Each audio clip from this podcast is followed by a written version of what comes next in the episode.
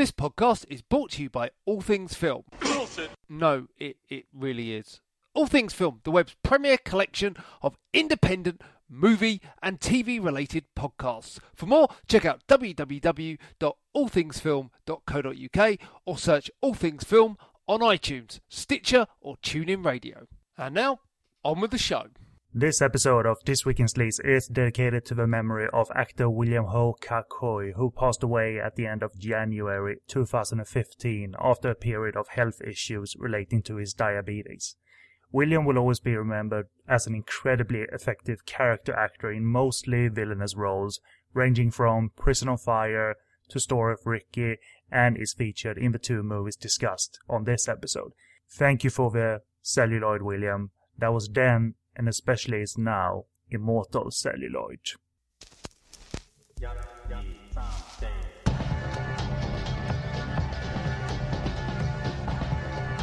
It's This Week in Sleaze with your hosts, the great Lord Joshua Regal and Sleazy K.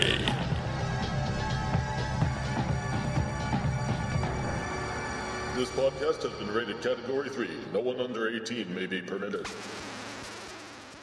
Let's talk some fucking domestic abuse, syphilis, and coat hanger abortion, people. Welcome, kids.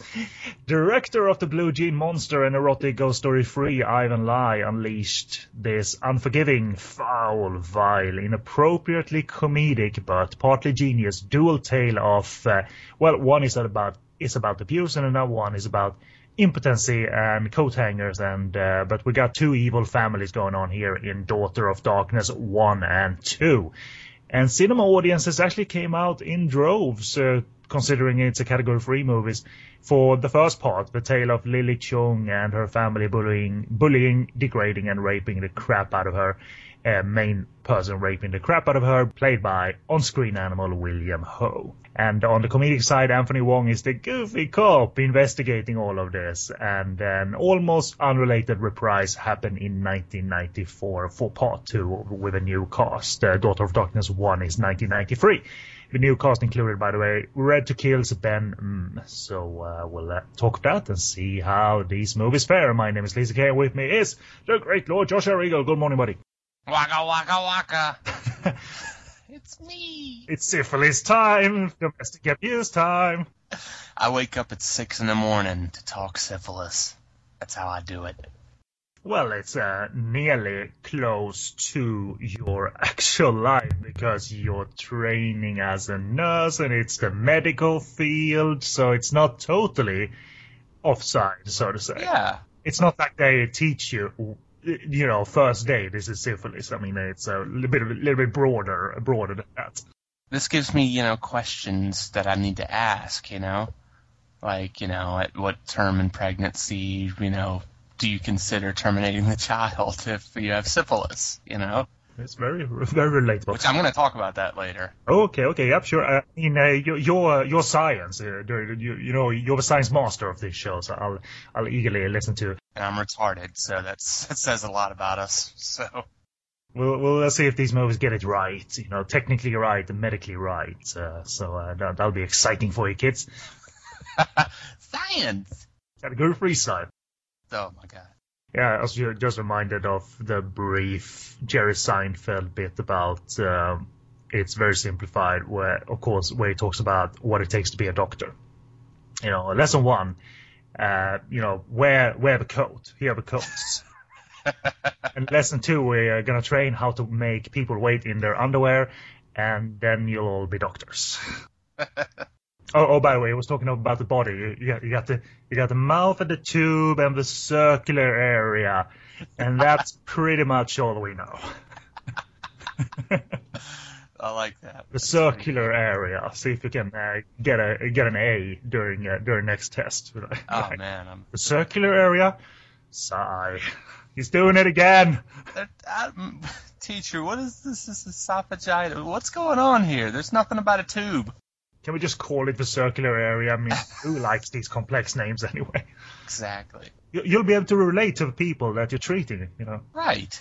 Yeah, we we got to doctor it all up and make it so fancy that nobody knows what we're talking about. I mean, encephalitis. You know, no one knows what that is, but you're saying it all the time. You know. Yeah.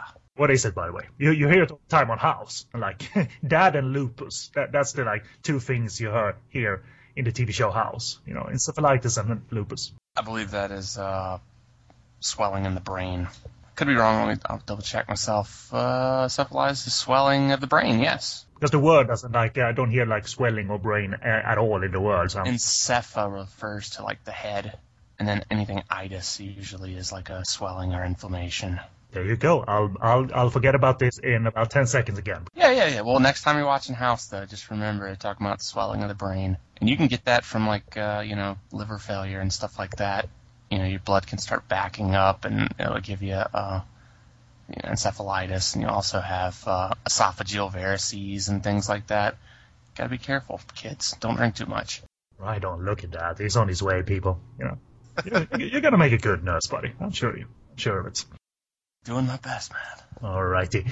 Uh, but for the moment, it's uh, it's out, out of nurse territory, sort of, and into sleaze territory for uh, episode 34 of This Week in Sleaze. And we are on podcastonfire.com. Uh, this show and all other shows about different kinds of cinema uh, is available. They are available there. We have bonus episodes as well. Contact us if you have any questions about uh, any medical questions. You know, we'll forward them to Joshua. Jeez. It's supposed to be swollen up like that. And then like graphic, uh, you know, then graphic pictures of uh, like pus-filled boils and what have you. Like, God. is the head supposed to be that large? You're supposed to be at the doctor. What are you doing? Jesus. You're a nurse. You'll deal with it. the, you, you'll get the most rational people writing in, uh, uh, or, or not, you know, just send feedback or questions or whatever thoughts you have on podcastonfire at googlemail.com.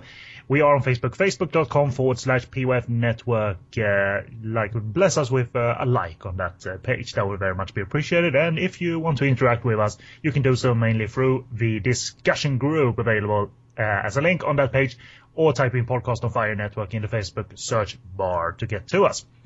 And we also tweet occasionally, so follow our tweets, twitter.com forward slash podcast on fire. I write about Hong Kong movies, uh, sleazy movies, uh, Taiwanese movies, genre movies of mainly the 70s and 80s, and also Godfrey Ho movies, ninja exploitation, whether they are Godfrey Ho or not Godfrey Ho, they could be Bruce Livingstone, they could be Edgar Jerry, or something like that, you know you you, as a fairly seasoned viewer of Filmark and IFD, you know, you, you, you, you know your crap by now, you know, what is Godfrey Ho and what isn't Godfrey Ho. Robo Vampire, most definitely not Godfrey Ho. When you see the Filmark title, you know somebody lied to you. SoGoodReviews.com is where I'll do my writing and I do small bite-sized uh, video reviews, little spoken audio video reviews over at sleazykvideo.com and I tweet at twitter.com forward slash SoGoodReviews. This Week in Sleaze is available on iTunes. Rate and subscribe if you want it delivered uh, promptly once an episode is released if you work uh, work uh, iTunes and your podcast uh, subscriptions uh, that way. Personally, I, I don't subscribe to anything, but like the podcast app, you can gather the ones you follow and you just like refresh the main page and then you'll see uh, a new episode del- delivered to you. I don't like anything downloading uh, that I'm not in control of. You know what I mean? Because uh, I, I don't like automatic downloading or anything. So, uh, uh, so I recommend uh, following us uh, in your uh, in your uh, podcast app, whether you use an iPhone or any other kind of smartphone. And uh, if you like us, please leave a written comment as well. One or two sentences will very much do as a review for the show. So thank you very much. And you can also stream us on the Stitcher application, Stitcher Radio's application available to your iPhone, or you can do it online as well. And once you're in Stitcher uh, through the app, type in This Week in Sleaze and you'll find us. Shelf Life clothing is going strong. Brian Kirby's t-shirt line, including the Caucasians t-shirt uh, that went kind of viral, if you will, in 2014. Not just viral; it wasn't like a video on the internet, uh, but it went uh, like the news. Uh, uh, the news picked it up, and Brian has been in the news, deservedly so. And we mention him because he's helped out creating uh, music uh, for the show and what have you. So support Brian over at shelflifeclothing.com. And support Joshua as well, who has a couple of endeavors uh, on the net, mainly another podcast. So, uh, what is the other podcast you do away from me? Ugh, the Trashy Trio, though. You've, you've been on there. You know it's fun. It is fun. It is fun. So free for all, uh, free for all vile discussions of uh, even more vile discussions, and I mean vile in the most loving way. You know. Of course, yeah. We're not mean spirited on the show. It's all about fun. And uh, yeah, we recently recorded an episode for the Human Tornado, the Dolomite film.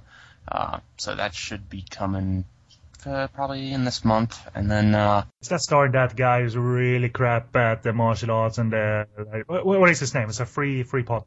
Rudy Ray Moore. I mean, he's he's a cult hero kind of, but I've seen him and I I hope it's damn funny to watch an entire movie because he looks sluggish as hell. You'll hear it in our episode, but you know, some people are really attracted to it, and some people aren't. You know, and uh, he, he, does things for different people. I'll just say that. I mean, it's sometimes you know, it's I'm not always the type to like watch a movie to watch it just because it's bad. You know, but uh, I you know, Rudy Ray Moore makes me laugh, and it's not ever really because of the intentional jokes. You know because they're usually corny and old style, you know. I might be wrong, so I, I'm and I, I'm a great big fan of making uh, making fool out of myself. But wasn't it like at least evident in one or two of his movies that he wanted to, you know, play the pimp, the awesome macho man that Mhm. also does action, you know, really like elevating his image. Oh yeah, that's that's definitely the Dolomite character. Like the thing is about Rudy Moore, he was originally like this uh, party like club, you know, comedian kind of, um, and also R and B singer. But uh, he created this Let character me Dolomite. lick you up and down, that kind of thing. That's, yeah, yeah. I mean, I'm sure his songs were even more vulgar, but uh, he uh, became this kind of like became this character on stage, Dolomite, the you know Big Daddy pimp, blah blah blah, and yeah, the movie's basically this those stories told with a kind of thinly laid plot, you know. Is this post Shaft, by the way? Uh, 1975. Right. Uh, So so so so black exploitation had taken off by that. Uh, by that point, sure. Oh yeah, yeah. Uh, Sweet Sweetback had already come out and everything like that. And the original Dolomite was straight up, you know, independent. You know, all pretty much just financed by Rudy Ray Moore, uh, going on tour and selling his albums and stuff like that, like underground records at the time is what they were. And then uh, he made the film and it became a you know big success. But it is terrible. I mean, it's definitely poorly made. Like uh, Human Tornado has better fight scenes, but they're still horrible. You know, like whereas in Dolomite, the original, like oh god, there were so many missed punches and kicks that you could see. They didn't know how to set up the camera in order to hide that. You know. Is it like on the level of like Star Trek uh, fight choreography or even worse? Oh man, it's way worse than that. it's so worse. Like, ah, you could watch the. Tra- and the thing is, they were so inept about it. Even the trailer for Dolomite, I think, features him doing his one of his little kicks where like it's three feet away from the guy's head, and the guy sells it like, oh, you know, it's bad. Like he creates like wind power or something like Right? Yeah. Yeah, yeah, I, I, I know, I know it's a, uh, is a cult favorite, of course, and D- Dolomite always, uh, uh, it always sounded for some reason very Italian spaghetti western flavor for some reason. Uh, that's just me. I do Dolomite. That, that sounds like solely on the name alone. So, uh, not sure I'm at all uh, intrigued to watch. May- Maybe one movie like like watch this at least. It's fun partially. It's it never really appealed to me. Like this sounds bad. I wanna I wanna get into it. Uh, uh, American cinema, I suppose, of that time is not something I'm hugely into. Not yet, anyway. You know, Mhm. these uh, low budget drive-in uh, kind of grindhouse movies. it it draws certain people in, and like uh, I don't know why anybody outside of the U.S. you know would even want to watch some of this stuff, you know, like the uh, black exploitation films, I, you know, but because it's so unique and like part of the culture, kind of, you know. Sure, sure, but if it's well made, it kind of has a grit and edge. You know, uh, that'll, that'll translate even if uh, the cultural impact won't. You know what I mean? See, I wouldn't recommend Shaft even because I don't even I'm not a big fan of Shaft. I would recommend people if they're gonna watch any of these films would be like uh, look up the Fred the Hammer Williamson because he's just got so much on-screen charisma.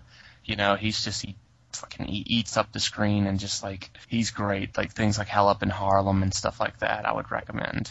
Those are the movies that I would say. Dolomite, no, unless you're just a fan of bad cinema. The name doesn't even sound very hard. You know, uh, Dolomite. Dolomite, motherfucker. There. Well, now, now, now I'm kind of intrigued. Now I got a semi boner going on here. There's a scene where like Oh, uh, he goes, this guy's like, he's like hitting on this chick, and she's like, I'm with Dolomite, and he's like, who? And then a guy, and then Dolomite comes out of nowhere, Dolomite, motherfucker. Huge zoom in as well, 70s style, hopefully, you know. no, not even, not that technically savvy. No, just- not even a cool like sting of music like ding.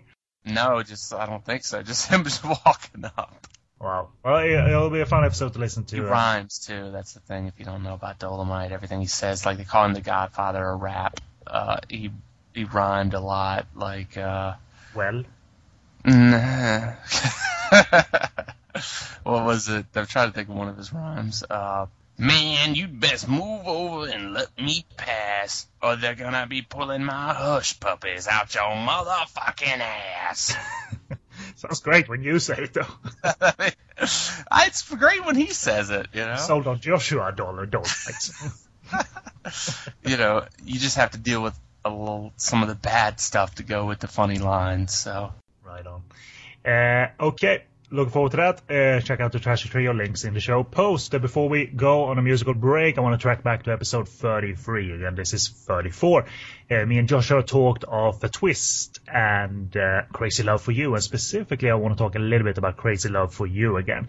We mentioned on the show in the review and discussion the, the similarities to Silence of the Lambs in the opening, but had no idea if the rest of the movie was riffing heavily on other movies or another movie. Well, it, it is actually. Well, listener uh, Rick Moore generously shared some info that Crazy Love for You is a remake of the American movie The Seduction from 1982 starring Morgan Fairchild. But wo- it's not like straight off like beat by beat, scene by scene. I mean, it even has a low-key Stalker performance versus Simon Yam's really over the top, you know, full Simon Yam performance. So there's probably no "you shot my dicky" dialogue in The Seduction. So certainly, if Hong Kong like kind of ripped it off, they still surely put their cat-free spin on it. Their kind of energy, their kind of mad energy. I'm sure they made it better. You know, you never know. I mean, uh, I, I'd I'd watch it because of that now, and uh, you know, Morgan Fairchild is uh, easy on the eyes and all, all of that. So I think he Mhm. mentioned that she gets naked in the movie as well. So there's always that to look forward to, I suppose. Maybe it is better. I don't know.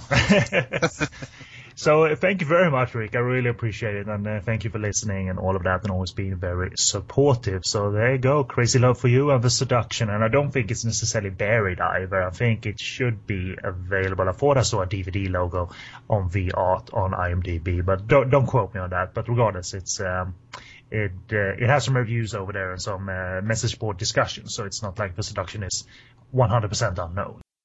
I've never. I don't believe I've ever heard of it.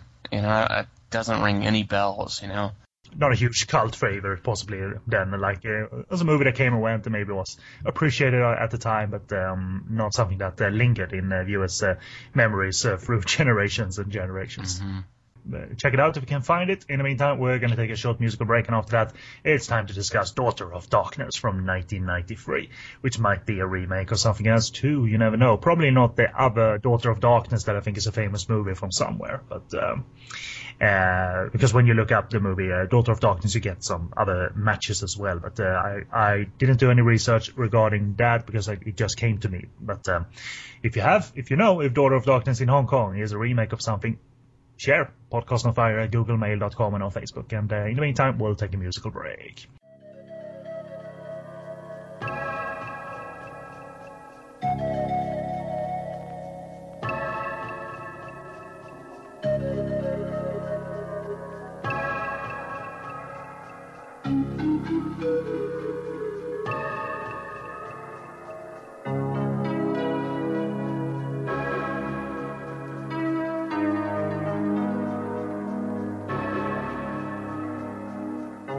Welcome back, and now we are going to discuss Daughter of Darkness 1, and in the other half, as we said, it's Daughter of Darkness 2. This one is from 1993, and plot from my review of the film. Captain Loy, played by Anthony Wong, finally gets a case in the small mainland village where he's stationed. It's a crime involving the brutal slaughter of a family, and with his new assistant called Kid, played by Lo from Red to Kill. She played the social worker in Red to Kill. They begin to untangle what led up to this grisly act of violence. Their investigation leads them to questioning Fong, played by Lily Chung, also from Red to Kill, played uh, the mentally handicapped uh, uh, character in Red to Kill. Uh, she's the only surviving member of the dead family. She claims she has an alibi, but when her boyfriend Kin, played by uh, Hugo Mm from Brother of Darkness and Lily Chung's real life husband at this time, I believe, uh, when he's arrested, uh, suspected of the killing, Fong finally admits and sits down to reveal the true story of what happened. So category 3 flashback structure again, which was fairly common during this time. Uh, so first of all, Joshua, brief opinion uh, from you, and then from me, and then we'll get we'll get into it. What did you think of Daughter of Darkness? really good stuff. Really good uh, film. Goes into some territories that you don't expect, namely, actually, the comedy side of things, which shouldn't work, but somehow manages to do so, probably because of the strength of Anthony Wong, and then manages to create a pretty touching story in the midst of all this horrid horribleness. I agree. It's hugely depressing and inappropriately funny, but both moods manages to succeed despite not belonging together for any logical reasons. But hey, this is a Hong Kong movie after all. Uh, so uh, you gotta kind of hail Ivan Lai's eye for grit, violence, erotica, and you know comedy casting as Anthony Wong kind of steals this movie. Yeah. Bastard. you know, it, it starts all like serious. It's about someone's final moments on a death row, death row, so to say. Uh, you know, Lily Chung is making herself up, and then you cut to someone pouring tea and Anthony Wong dancing and prancing around, Peking opera style, and we get the most inappropriate cop ever on screen. I think. God. I mean, what is there to like start to say about Anthony Wong? Because it's not like comedic in a subtle way. It's turned up and it's designed to be turned up. It's not like Anthony Wong said, I'm turning it up, Mr. Director. This is what they aimed for. This uh, comedic intensity and it's broad, isn't it? Oh, very. Yeah, he he grabs boobs in order to tell how long dead bodies, how long bodies have been dead. This is how he tells. He's a, he's a genius. He's a he's a genius. He's, he's got the magic in his hand, hands, I suppose. I don't know if it's uh it's if it's meant to be. uh, If it is, it's certainly not a very uh, sharp satire. But you know, it's uh, it's a rural kind of village. This, uh, judging by the size of the police station, and soon we kind of get um, in between the lines that this is set on the mainland. So it's the wacky mainland, you know, the wacky, stupid mainland where everyone is stupid. Everybody likes to, like over there, everybody likes to, you know, portray their, you know, the other people's cops as being like assholes and whatnot. Now these days, it's always like uh, you get the mainland Chinese films that portray wherever else, Taiwan or whoever. It's like you know, police forces being the assholes this movie would not been made today No. because it's not mainland friendly at all because it's pretty stupid up there.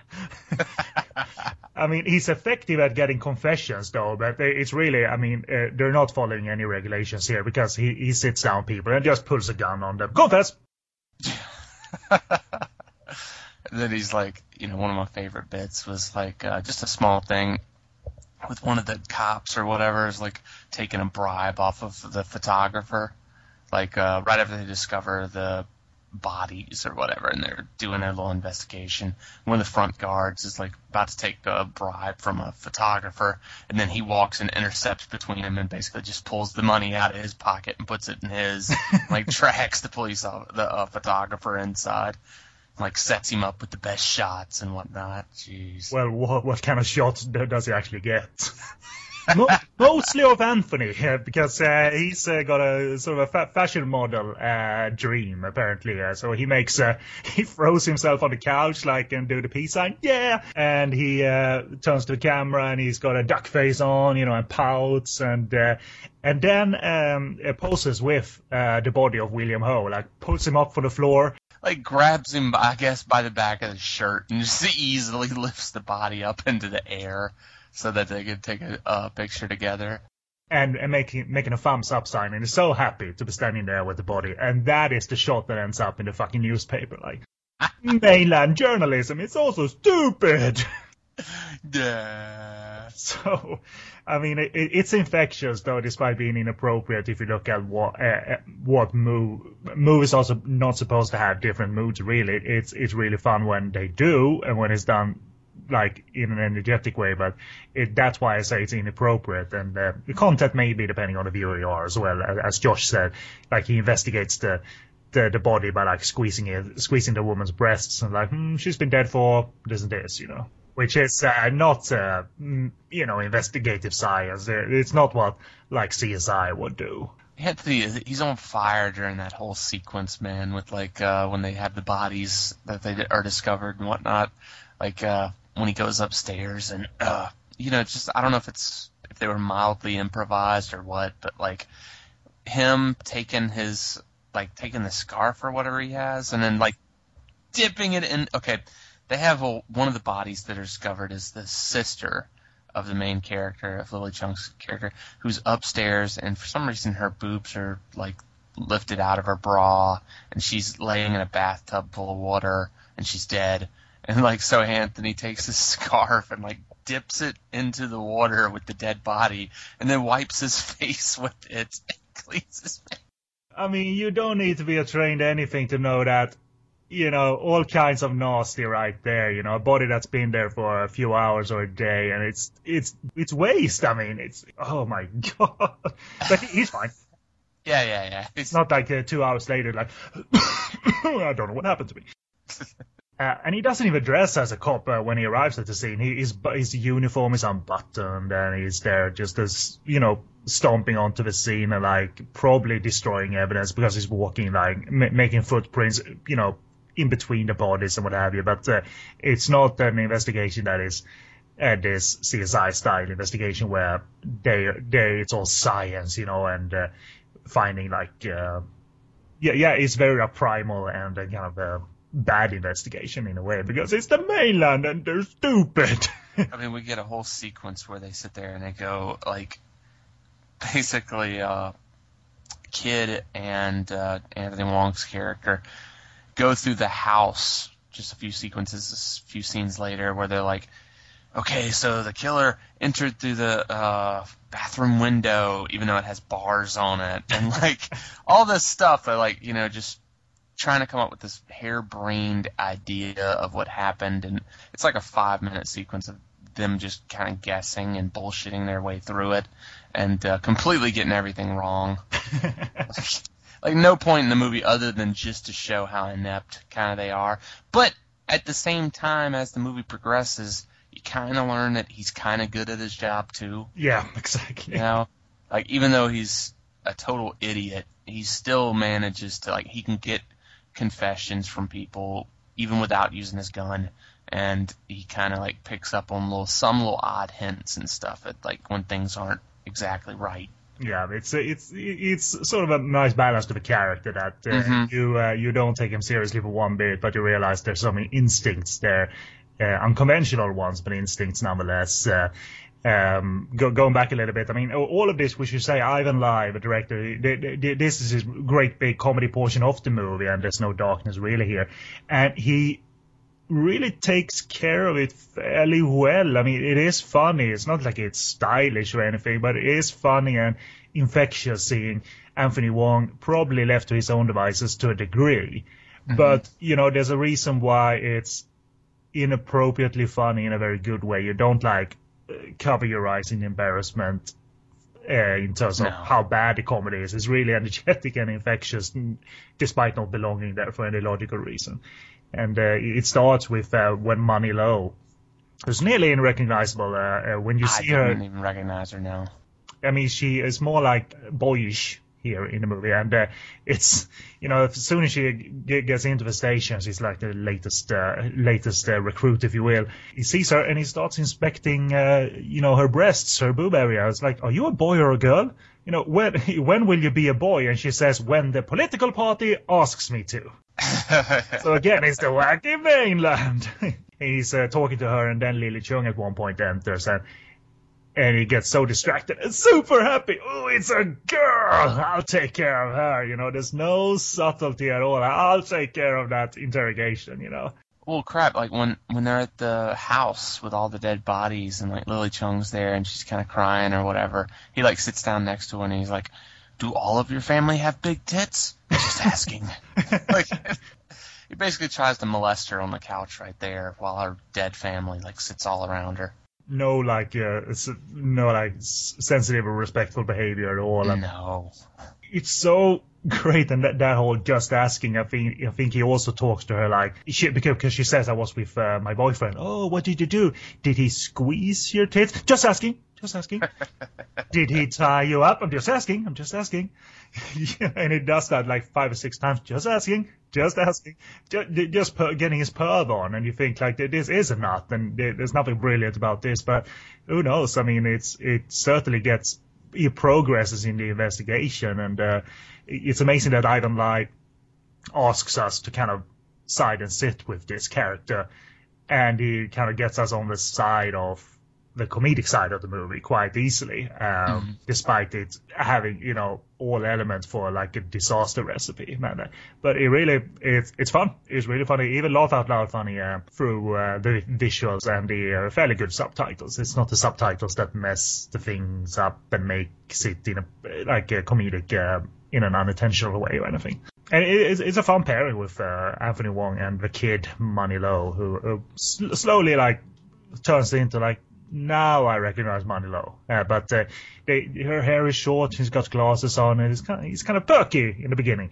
So you don't recognize like the serious dramatic actress from Red to Kill here or anything, uh, which uh, all credit to her Yeah. that she can hide behind. Uh, not a like a lot of uh, costume design or makeup design, just uh, some small changes, and hey, there she is. So uh, she, she's uh, not a very frequent actress, but uh, she's in a few of these movies, including Brother of Darkness. Her and Anthony Wong have small cameos as uh, barristers in uh, Brother of Darkness. Uh, so they're super serious um, all throughout that movie. So that is also what you like about any good actor. For instance, Anthony Wong, that it's the image and the behavior and the intensity and the subtlety could vary in degree from movie to movie. Anthony Wong is a terrific actor. This is not his only bread and butter. He's an excellent, excellent dramatic actor, very subtle actor, and can be a goofball like you read about. Uh, and uh, I think only the greatest actors can get away with like this comedic behavior. It's certainly an example of that anyway. He was definitely having fun with this one. Oh, for sure, for sure. I mean, uh, you, uh, he he's always this outspoken guy who often says like, uh, "It's a job, it's for the money." I didn't like that. I didn't like that director. Blah blah blah. Here it looks like he's uh, enjoying himself, at least enjoying himself, even though he maybe dislike everyone else on the shoot, po- possibly, but he's still enjoying himself. Like so. Uh, uh, oh, oh, on that point, I forgot to say it. Like I, I like I, I think that when I realized that Anthony Wong's character is kind of on on the ball and sharp, is like he can he knows how to act his way, you know, to people talking. You know, at one point he kind of sits down with this group of gossiping. Uh, uh, middle-aged uh, ladies. I don't think he says he's a cop or anything, but regardless, they spill the beans on like, oh, I've heard this about the family, I've heard this about the family. Wow, did you really? What did you say? What did they say?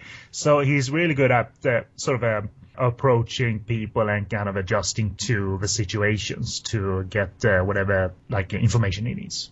hmm Did you ever get restless though, in terms of like, okay, I know there's darkness. When is that gonna come? Or was it like enjoyable up until Ivan Lai does his main switch to to the past, if you will? It's almost like a, half and half type thing, isn't it? It comes like uh, probably in the 30 to 40 minute mark where we finally kind of get the flashbacks to, you know, what happened and how these dead bodies showed up in this house. You know, I I didn't really grow too restless. I, you know, I, I I think Anthony manages to carry the movie during the first half, and without him, you know, the police stuff's not as interesting. And I, we'll talk about it a bit in the sequel, but that's kind of like to me the weakness of the sequel uh, that they don't have an Anthony Wong to rely on to really, you know, find a, a character that's so over the top, but is still has layers to him, and still you can kind of say, okay, well, his character's a complete idiot, but at the same time he's good enough at his job that he can do it, and there's even like some emotional payoff to the character towards the end, you know, and that's a surprise. Yeah, yeah, there was definitely some honed uh, intentions here, and uh, see, seeing as we know now after watching the movie that Ivan Lai has got the darkness down as well, and and we like the comedy to to quite a degree too. That this structure is very much something you approve of because you enjoyed both. You know what I mean? You're you're, not sitting there like, oh, it's funny, I laughed at it, but it's not it's not appropriate and I can't get into a movie. On the up, You're right. You're, On the contrary, you can because when Right. it switches, it's man oh man, you you sit there. That's why I say it's an awfully depressing movie because it's there's no like there's only gloom at uh, from one uh, from like the 30 40 minute mark until the end essentially. With only mild breaks from it and stuff. But when they do have the breaks and they have the slightly comedic bits with like Money Lo like crying and like blah you know all that stuff. When they do have that, it's more toned down than than what came before it. You know, it's not as broad and wild or wacky. I mean, the tone is there to appeal to audiences. Audiences, it really is. I mean, category three cinema, if you will, was not the first to like start putting comedy in like uh, rape movies or anything. It's been there for a while, like the, this uh, content that that, that assault of content. But uh, in these movies, seen as they were really adult movies, it uh, sticks out a little bit more and uh, works. Uh, when it works, it's uh, it's uh, quite uh, quite a thing to to remember. At one point, I don't have the dates or anything, but I know at one point Lily Chung and actor Hugo mm, were married, and they appeared in. I think they appeared in movies while married during this time, even if not during this movie or during Brother of Darkness. But regardless, that, that's a risky venture, as we know in global cinema, or to put like someone who, who's got chemistry and love in real life in a similar role on screen to show chemistry and love and um, affection for each other. That can go so wrong, obviously. I mean, there, there- there's famous examples in Hollywood, and uh, and but here I'll ask you, how do you think their sweet romance and their like new bonding works? You know, uh, do, do do they show chemistry on screen? I guess it's a simple question. Absolutely. I thought so. I, I think that uh, the love story between them is what actually gives the, heart of the movie towards the end. You know, you do kind of like he can be kind of a bonehead at times, especially like the sequence at the end during the slaughter. I guess you know I feel like uh, you really like uh, it's really rips your heart out during the final act. Like the I'm not gonna go into it just yet, but like you know what I'm talking about. Yeah, uh, we'll, we'll we keep it fairly spoiler free, though we know there's been a big murder, but I think we There's a should. Uh, family photo. Yeah. Yeah, I know. Uh, It's really well made. I agree. I agree. Yeah. I mean, it's it's also it really works. They do have chemistry and they're very sweet together and very natural together and proven actors. Uh, uh, subsequently, anyway, in Brother of Darkness, I think that was the year after, or the same year. But uh, regardless, we've approved of their uh, because in Brother of Darkness it was Hugo who was the abused uh, brother. Uh, William Ho kind of abused him, didn't rape him, but he, you know, really abused him and. Uh, and degraded him. And Lily Chung was the girlfriend who loo- looking in on all this, and they were really good together. He was impotent based on that like psychological abuse in that movie, and that also brings up the, po- the point that there there would be an automatic like comfort to be naked on screen, but still you hear Ivan Lai is structuring the sex to be very erotic but also romantic. It, it's about care and not sex filler. And that I think Lily and Hugo really pull off as well. Um, because no sex in here is, uh, you know, stopping the movie, I think. Um, uh, not between them anyway. Uh, some William Ho stuff, could be argued to be stopping the movie, but it's kind of true to his character too, as we'll talk of in a little bit. So that, uh, I think uh, the very it, it's they are shot in a very sensitive way too, I suppose, because it's not about fucking. It's about you know close to making love, if you will. This is romance. Uh, Right. You know they're they're, they're not stylistically inventive or anything, but they they, they really get the job done and uh, they, they show comfort uh, with each other, uh, both actors. One other danger for the movie is William Ho, and uh, when I mean danger, uh, danger of his over the top performance uh, could have derailed the movie too. William Ho is a performer that doesn't go for low key at all. I mean, he, he's a good ass actor to play loud and evil and loud and rapey. Kind of hilar- and a hilarious sexual animal too at other points. You know, he's uh, Lily Chung's uh, father and he shows like extreme sex lust in general, but animal tendencies early directed towards her. This was, in short, for me, and you can kind of state what you think of William Ho. This was usually, if you look at the three or four movies, I suppose, where he did play this type of character, it was usually very scary Yeah, because he's a big presence. He's an animal on screen. absolutely. I agree with that. I mean, even even though he has certain bits in between that are slightly humorous or whatever, he's always that uh, Joe Pesci esque character who just you know violence is coming from him. You know. Yeah, I thought he was perfect for the role. I mean, he's uh, David Hess. You know, basically. Yeah, yeah, because he doesn't have that, you know, he can't switch to a romantic lead necessarily. Right. No. he's always on and there and that like glare is and his gleeful laughing while raping and what have you is so over the top and could have gone could have derailed but it never does you know that whole row your boat sequence towards the Oh. end is just like row your boat really but it's it's something you gasp at even like Yeah. It's not funny. it isn't at all, uh, and I the whole family situation is obviously heartbreaking because she seems to be the only working member of the family. Right, she she works at a sewing company or something like that, and uh, they all the brother, the sister, the mother, and certainly the father, obviously, all are incredibly mean to her. And it's this environment that has sort of created this, this group versus one. Also, as humanity, we are fucking vile and evil that way. That we can get a group like uh, chemistry going on and direct that towards one weak. And it's extremely pronounced bullying, but it's so effective because of their acts towards someone like Lily Chung, who's got this victim's aura and face about her, and her performance is that too. That it's it's not easy to watch her be verbally degraded, and certainly not as the movie goes along physically degraded, as uh, kind of uh, what starts dominating uh, after the whole like uh, "you're worthless" speech from each and every family member as she comes home. You know. And Chung, she really dedicates to the role, man. She doesn't treat it like it's a, a silly shocker or anything like that. She's given her dramatic all. certainly does, and you know, uh, it's not the first time. You know, Red to Kill uh, is uh, obviously uh, this. Uh, you know, the acts towards her in that one are, you know, almost double vile because she's uh, she's being raped and she's mentally handicapped too. hmm So I mean, it's that's why Red to Kill has its rep, if you will, as one of the most. Uh, you know, it's not one of the one of the most P, not at all PC, PC. movie out of uh, Hong Kong cinema. Fortunately, it doesn't have a lot of comedy that movie uh, at all, really. So um, all all detestable people, but it's effective how Ivan Lai pushes you know Fong to a breaking point. There will be a breaking point here, and there will be violence. Uh, um, so, and he's also set, set in this like small house. You know, it's almost cla- claustrophobic. If you will, like all the rooms are close together. So whenever dad is, uh, you know, having sex with mom, everyone, everyone's gonna hear it. Whenever dad brings home prostitutes and put uh, uh, peanuts on his and uh, her nipples, you're gonna hear it. Yeah. Jeez. I mean, that, that's that's why I say he puts peanuts on. They they play this stupid game where I, I suppose, you like if you can keep a peanut on your nipple and in your ear, then you I, I don't know what the game was. All I know is William Ho had peanuts on his nipples, and my mind was blown at that point.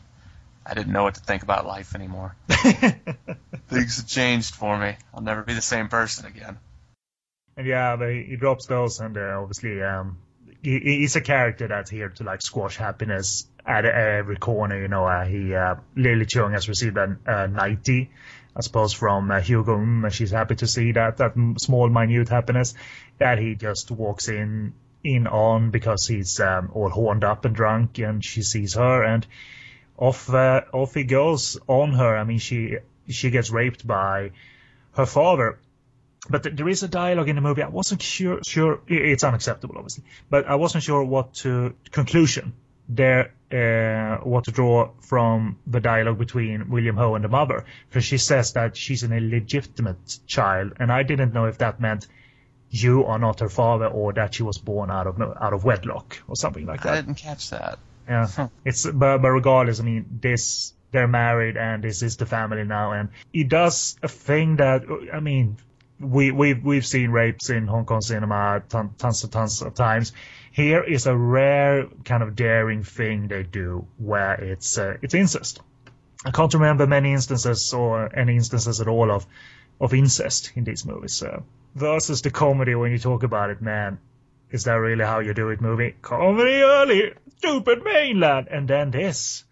Yeah, and it gets worse. It gets worse. I mean, it's effective, obviously, and it's a sequence where you gotta be game as actors. And I hope they had a like a light rapport, Lily Chung and William Ho on screen, where they took care of each other. Because what's done here is so physical that it can kind of destroy you a little bit too. You know, being tied up and force fed beer in the movie, presumably water, obviously. But I think my grand points, grand point, my, my point here is that why I think Lai should be hailed is one of the few filmmakers that started making mainstream movies, got into category three, and showed he had a flair for extreme cinema few of the filmmakers of this time got awakened like that. Some just made a titty movie and a really flat titty movie and maybe some darkness in there, but still a flat titty movie.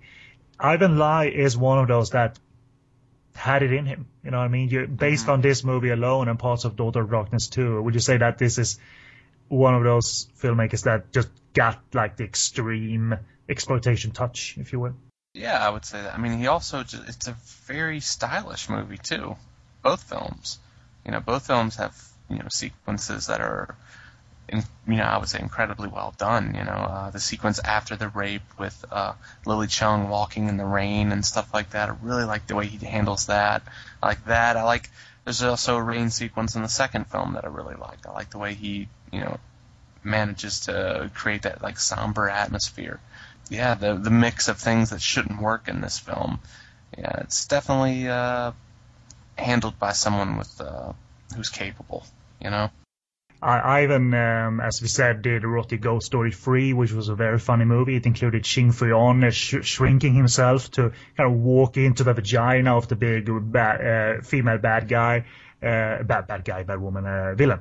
Uh, you know, uh, like a ghost or a witch or what have you. So they built like a vagina set that the Shing Fui-On was walking around in.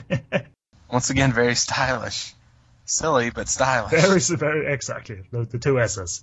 And, uh, and and again, just to briefly mention it again, he's worked so well with Shing Fui-On. It's a non, it's a category two, uh, two B or two movie. Uh, the Blue Jean Monster is uh, one of the Shing Fui-On's rare lead roles, he plays this cop who dies who comes back, and it's uh, very creative uh, from a special effects point of view, very fun, and also uh, quite dopey as a comedy, and also touching as uh, as a movie because he he wants to come back and also see the birth of his kid. That movie, but it, it's a wild time. The Blue Jean Monster, finally available uh, um, on DVD, or at least was during the last few years. So check out Ivan Lai's work if you will. I like little dramatic beats, by the way. Uh, one of the best, I think, from Lily is that uh, we're at the end of the movie, kind of, and she's sharpening a pair of scissors, you know, in the dark room. I mean, she's gonna go down now, and she's, you know, she's been violated by this point, obviously, and uh, she's surprised by her boyfriend, Kin, Hugo Ng's character, with a birthday cake. If you watch Lily Chung right quite carefully, she there's some marvelous beats here that where she communicates that she can't believe that kindness even exists in this world. You know, she's uh, taken out of her like revenge mode and into this, wow, this exists. You know, happiness exists. Maybe there is some hope after all. As it turns out, there's no hope here. there's, uh, there's, uh, we're on a downslide. But uh, another reason why the movie is dramatically sound as well as comedically sound, depending on the viewer you are. You know. Mm-hmm. Um, what is it? Well, we can talk a little bit about the end. I mean, there's, uh, if anything, the most humiliating stuff is towards the end. You know, when uh, William Ho wants to celebrate her birthday. Oh boy. Oh boy. Oh boy. Any spontaneous notes on what uh, William Ho does with the cake in question? Does he eat? No. well, kinda. It, it, things get fucking weird, man. Towards the end, he, like all of us, he he basically developed a pulley system, didn't he? Uh, yep, yep, he's creative. Like, like, oh man, basically, yeah, sets up this rope and pulley system right in the living room and uh, ties his daughter to it. And next thing you know, he's taking cake and whatever else and pouring it all over her body and performing cunnilingus and uh, bending her over for doggy style. Ah, it's it's it's not good stuff, you know. Yeah, he's getting drunk and like smearing like uh, whipped cream and cake on her and licking it off her, and it's really humiliating stuff. And and you know, you know as you said, he bends her over and uh, and rapes her, and that's where he sings or, or shouts, you know, row, row, row your boat. Ugh. William Ho does it, man. I mean, it's effective the way it's supposed to be effective, I suppose, and he's um he's meant for this, you know, for better or worse. And I mean, he he's game if anything. It's not like he was worried about his uh, you know public persona or anything. Otherwise, he wouldn't appear in these movies. And this is what leads to the ultimate like massacre in the film and everything, where all the violence comes into play. Oh yeah, and boy is it primal violence. I mean, it it's supposed to be, and the movie earns it considering what Lily has gone through. I mean, we know that the entire family goes down, and she obviously survives it um, because she's the one killing all of them. And uh, it's it's great violence with some sla- uh, splashes of fantastic action choreography that I think you should acknowledge because the various like you know people getting thrown over tables and into stuff and the various like uh, you know, back and forth and struggles. That requires an action choreographer of note to kind of sell all of this, uh, mixed with the director, actors, some special effects. And it's, um, the, the best beat happens in terms of all of that is when Hugo um, battles William Ho, if you will. He, he's in the he's in the scene as well. One of them gets thrown into that General Kwan figure that uh, William Ho worships uh, whenever he comes Mhm. home and whatever. Uh, the directors in this case, uh, the action directors are Alan Chan and uh, Chan Shu Hua. So just a shout out because uh, it really rests on their shoulders as well to get this primal fight back, point of no return kind of massacre uh, working. You know, hmm and uh, I mean uh, William Ho is shot multiple times, twice in the dick or three times in the dick. Of course. So so so there's a theme for you, two episodes in a row. Yeah. Well, and then the next movie too has some uh, some dick violence. hmm And uh, a great, a great old like 16 or 18 stabbing of the brother, which I think is just uh, fantastic that it's in this version of the film. Like she, because her brother has been as much of a, you know, vile person towards her. So and there it's now it's on, and she stabs him 16 or 18 times in the back, and it's just this monster by this point, you know. I remember listening, like, think about the the boyfriend or whatever. Uh, he he he gets thrown into that case and then he's out for the entire night, right? Is that basically what happens? Like knocked unconscious. right? Yeah, yeah, yeah. I think so. Yeah. And it reminds me of uh, like the commentary tracks for Evil Dead. Like when I listen to those and how they just there's like two or three sequences and uh in the Evil Dead where like Bruce Campbell gets knocked into a shelf and it falls over on him, and like he had to pretend like he couldn't get out from underneath the shelf. And uh, It's while board essentially. right, right, so heavy. It's, it's that sort of thing where you know he, this the character of the Hugo Ng gets thrown into the uh, counter and like he's out for the rest of it, and so she ends up murdering everybody. And it's like had he been less of a wimp, he could have been there to be like, oh, oh, don't kill everybody, baby. We, you know, he attacked you. We had killed him. Let's go to the police, you know, or whatever. And things could have maybe went a different way in the movie, but because of him being such a wimp, just, he fucked everything up. I hope he rec- realizes this later on. uh, they, they only try to form an alibi uh, uh, after this, and like because she reports the crime, my family's dead, and you know where were you? I was with my boyfriend, but then it all uh, it's, gets untangled by Anthony Wong and Kid. That's the end of my notes, buddy. Uh, do you want to say anything else before we do the complex availability? Not really. Leave the ending to the people to discover. It's a good. This is this one's good enough. You need to track it down. So Absolutely. I mean, it, it, you kind of can, but uh, it's it's obtainable, but it's difficult to own uncut. It was uh, once uncut fully on Ocean Shores uh, VHS version, which is what we watched. Their subsequent Laserdisc had massive cuts to that master, including some violence, but mostly the sexual violence uh, was uh, largely cut, like force feeding of beer and the rape scenes and what have you. So, when released on DVD by Universe, some of this cut footage was restored using a different source, but not all of the footage. It's still missing a, fair bit, and I believe I heard that they were working from a, a permanently subtitled source uh, that they want to gonna inject in the main master. So they cut out any dialogue during these restored bits because the subtitles would have been there. So it's a DVD like that restored DVD. It's not fully complete, but it's um, it's near enough. I mean that that was the one I first watched uh, back in the day. And later I heard um, because I've written it in my review, so it must have been sort of um, on the block, the rumor block, that Universe repressed their DVD with no cover art difference and had all restored bits taken out again. Uh, I can't confirm that fully because I obviously haven't seen both versions, but a semi heads up if you find a Universe DVD, you'll only know what you're going to get once you watch it because that switch to different footage is uh, quite uh, quite evident. Uh, Hong Kong Video's French DVD edition, which was rem- remastered, is reportedly the same as Universe's original partly restored edition.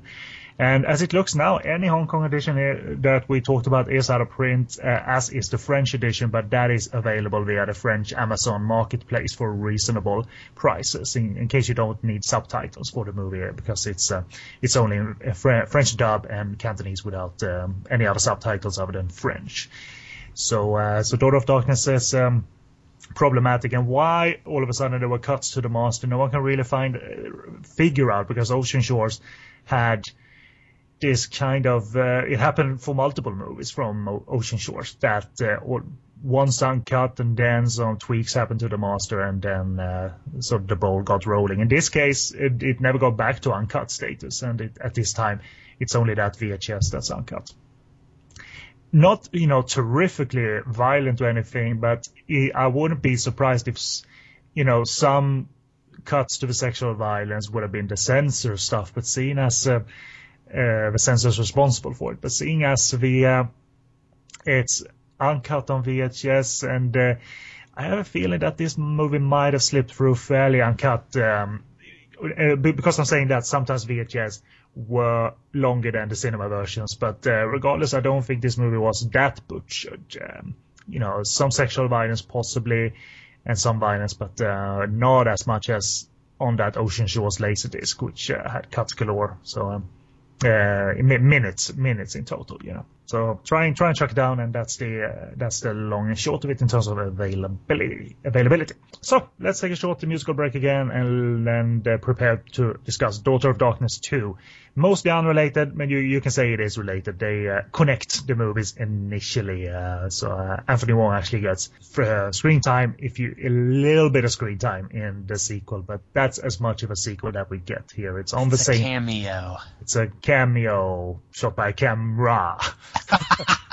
you know, and put on a bulletin board. I wonder if he got paid for that. No. Probably not. And in Hollywood, they would have sued their asses off because you used my you used my image. But uh, Anthony was, nah, well, I'm doing five movies anyway this week, so it's fine. Uh, but uh, sit tight, and we'll be back to discuss the sequel, so to.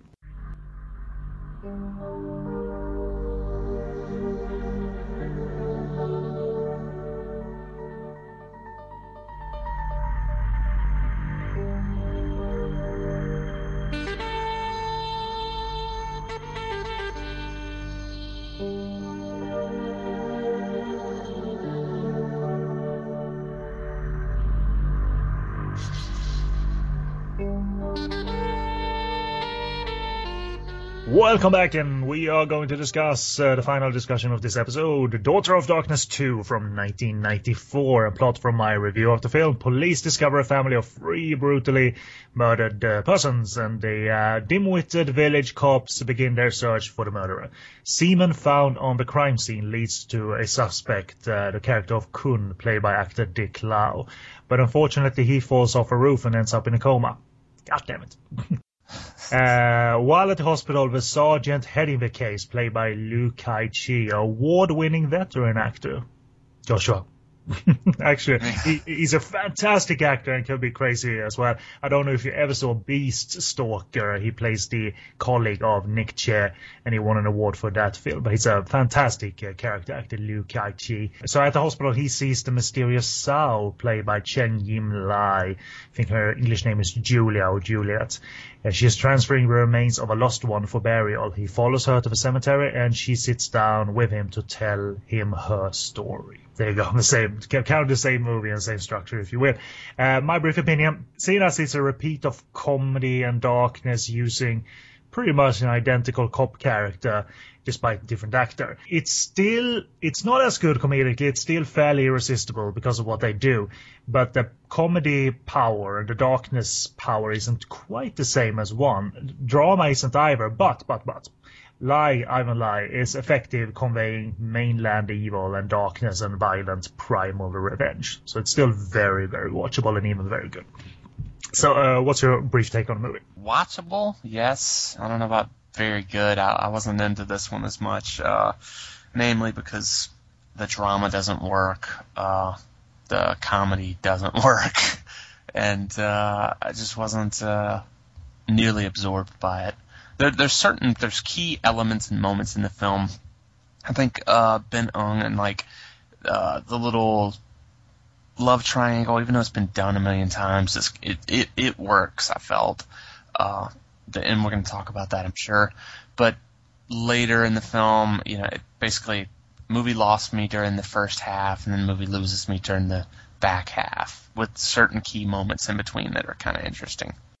I, I think my like the main tally uh, why I think it's even very good because I can recognize there are weak elements. Is I think it's just uh, it's got it's got a punch to it, you know. Uh, so mm-hmm. uh, that's why I kind of take away. But let's talk of uh, the cop. You promote one goof because it's said here that uh, because there's a picture picture of Anthony Wong, which is a still from the first movie. Uh, so there's a picture of him and Liu Kai-chi saying there, well, you got promoted and uh, let's let's see what I can do, essentially. So you you promote one goof and put another in his place, I suppose. Oh boy. Like almost of course they're gonna dress the same and everything like that, but he really seems like he's trying his best to be that same Anthony Wong character, you know? Just really doing his best to like almost do an imitation of the character. It's what I'm like. It's kind of an exercise in can we do it twice, I suppose, uh, slash laziness in a way too. Uh, but uh, yeah, it's the wacky mainland again, you know, and you know it's like rural and kind of villagey because there's ducks inside the police station and no one really cares. Uh, so, you know, mainland friendly it is not. But uh, this time they got a busty female police officer here, no kid, who possibly isn't busty. She is hot. She is. She doesn't look like a cop before, like at all. But uh, no. she is. Um, yeah, I'm, I'm gonna pull up the uh, Hong Kong movie database uh, because I have a feeling I haven't seen that actress in a lot of movies, but she makes the best of her role here as a busty slash over sexual uh, virgin. which is uh, say what you want about that. You know, let's say Donna, I think her name was Linda Chung, and there's uh, like um, ten credits or what have you, but I don't remember her specifically from many movies. Uh, he, she's in Lost Hero in China playing hooker. so there you go. Uh, so, no leads uh, as such. This is probably one of her bigger parts. And, and yeah, it's the same cop. I mean, he uses the same methods to check like, oh, how long has this one been dead? But I love this guy. He, he starts um, squeezing uh, the breast of a lady they pull out of the house that the murder has taken place in. When did she die? Ooh, it's turning hard. The nipple is turning hard. so there's a live one there, and what it turns out to be is just someone's wife has fainted having walked into the house, you know, the gruesome. and they drag her outside. So if, because she doesn't, she doesn't have blood all over her, but he apparently can't wait to start checking for breast stiffness. It's like they learned that in mainland police academy. Yeah, that or they're just making fun of the fact that he's a complete duplicate of the previous character. I don't know. So I mean, yeah, we, we, we got comedy, we got a gruesome aftermath. Uh, so you wonder to yourself, okay, can this match the one because Lai is seemingly making the same movie here. You would think it's going to be more gruesome by the bodies that are found with like bear traps and people hanging from the ceiling and stuff like that. You think it's going to be a more grotesque film. Mm-hmm, definitely, yeah. It's it's sort of on, on the slight same level. They're not far apart in terms of the violent aspects. I think if I think they both do well there, even though their dramatic impact is not there. Ivan Lai is doing the same here, thing here, where he keeps us in comedy mode for a good 30 minutes. Mm-hmm. He doesn't do like 10 comedic scenes, he does quite only a few. And he keeps us nailed to the scene where he's uh, bringing in all the men to us in the village on false pretenses. Like he asks his uh, uh, his uh, officers, like, "Tell them uh, we give them we'll give them presents." so they all arrive at the police station with uh, different uh, like pans and pots and what have you. Where are the presents? And he's there to ask them to uh, to uh, leave a sperm test. Yeah, because there was semen found at the you know site or whatever. Exactly. So they obviously Joshua do these behind closed doors, and they, they walk into a, a booth and what have you. They obviously do that, and they they, they kind of can do it uh, in a dignified way, right? Yeah, definitely. They're all given like curtains and whatnot, and like yeah, you know they given like magazines. No, none of that happens. They basically just ask them to whack off right in front of him, like the in the main like foyer or whatever. Uh, there's like a 40 men there at least, you know, because there's like five rows of uh, of men there, you know, even a kid at the beginning, but they send him out because he wasn't there to obviously jerk off or anything. So the the movie's got taste, people. Oh yeah, definitely. And like he even like when like well, there's this whole thing like back and forth. This is the point where we first see Sal as she's like carried to a room in the back or whatever. Just a moment, and then uh then we have the busty you know second in command or whatever she comes in for a moment and she's like looks like she's about to take her shirt off but somebody steps in front and he goes okay you've all assaulted a police officer now with your eyes. So now you now you all have to whack off for me. You can't or otherwise we're going to throw you in jail. I, I, I love, by the way, the prior bit is it's it's basic humor, but it works for me. Like Liu Kai-chi is uh, going to stand there. I liked it too. And uh, in an authoritative way, address these men, but he got to be higher and kind of elevated. So he starts to climb the chair and then slips and hits his balls on the uh, on on the backrest. I even had a note for that. I was like, you know, even though it's goofy, I, I still laughed at the note. Yeah, it's his ball accidentally. You know, climbing. It's climbing up the stool humor. Joshua here. Yeah, yeah, that's that's the level of uh, comedic talent we're dealing So with. he, he never talks like, okay, man, like, jack off in front of me. They don't keep that for 10 minutes because this scene lasts for a long, long time. and uh, he even like once they do start masturbating, he orchestrates it kind of like with his hands. He's conducting, yeah.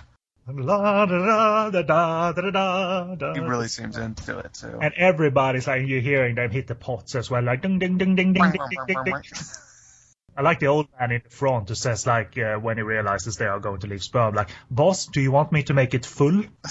He's got a giant pot too. Like But he wanted a giant present. He was there for presents, obviously. Gifts.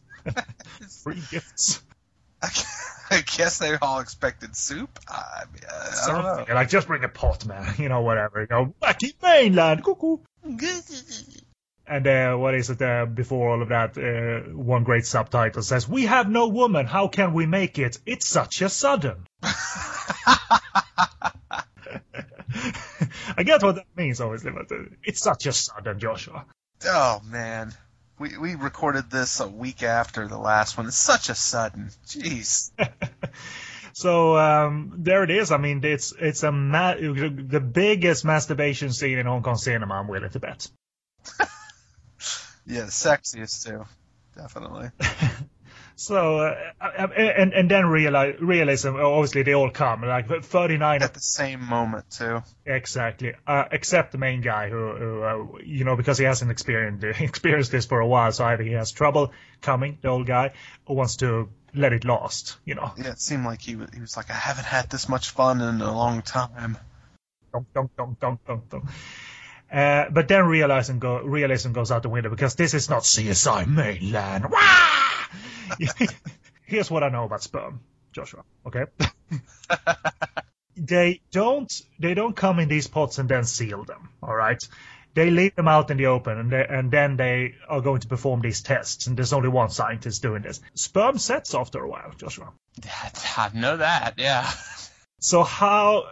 Obviously, I don't care about realism in movies, but the movie really doesn't care about it either because apparently, despite having to test all of these 40 men, let's say, apparently he's he's going to be able to extract some kind of sample out of this hardened sperm. And then we get like, I don't know what the fuck's going on in the next scene with the doctor, and he's got this gigantic tube of apparently semen. Like, did he mix all of the semen together, or did he like? Or, or some kind of chemical component that's supposed to be react with the semen or something I like mean, that. it's a lot of.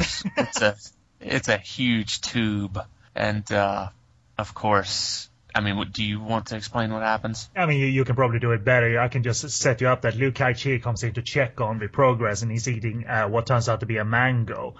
And uh, you got the mango, you got the tube, and uh, you got a dumbass cop. So what happens? I mean, what?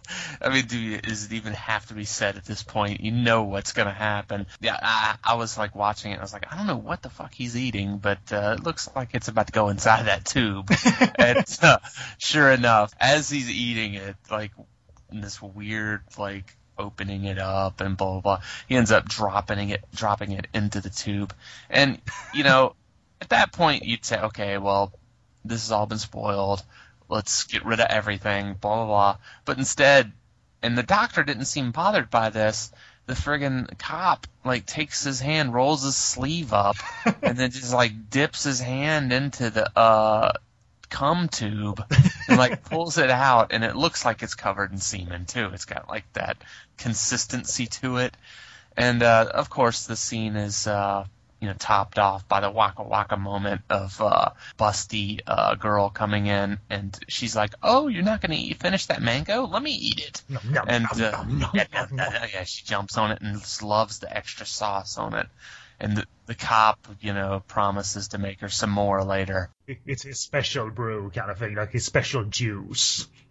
He says to her. And he, he's not bothered by that fact. He's kind of amused by the fact, like, ha, she's eating cum.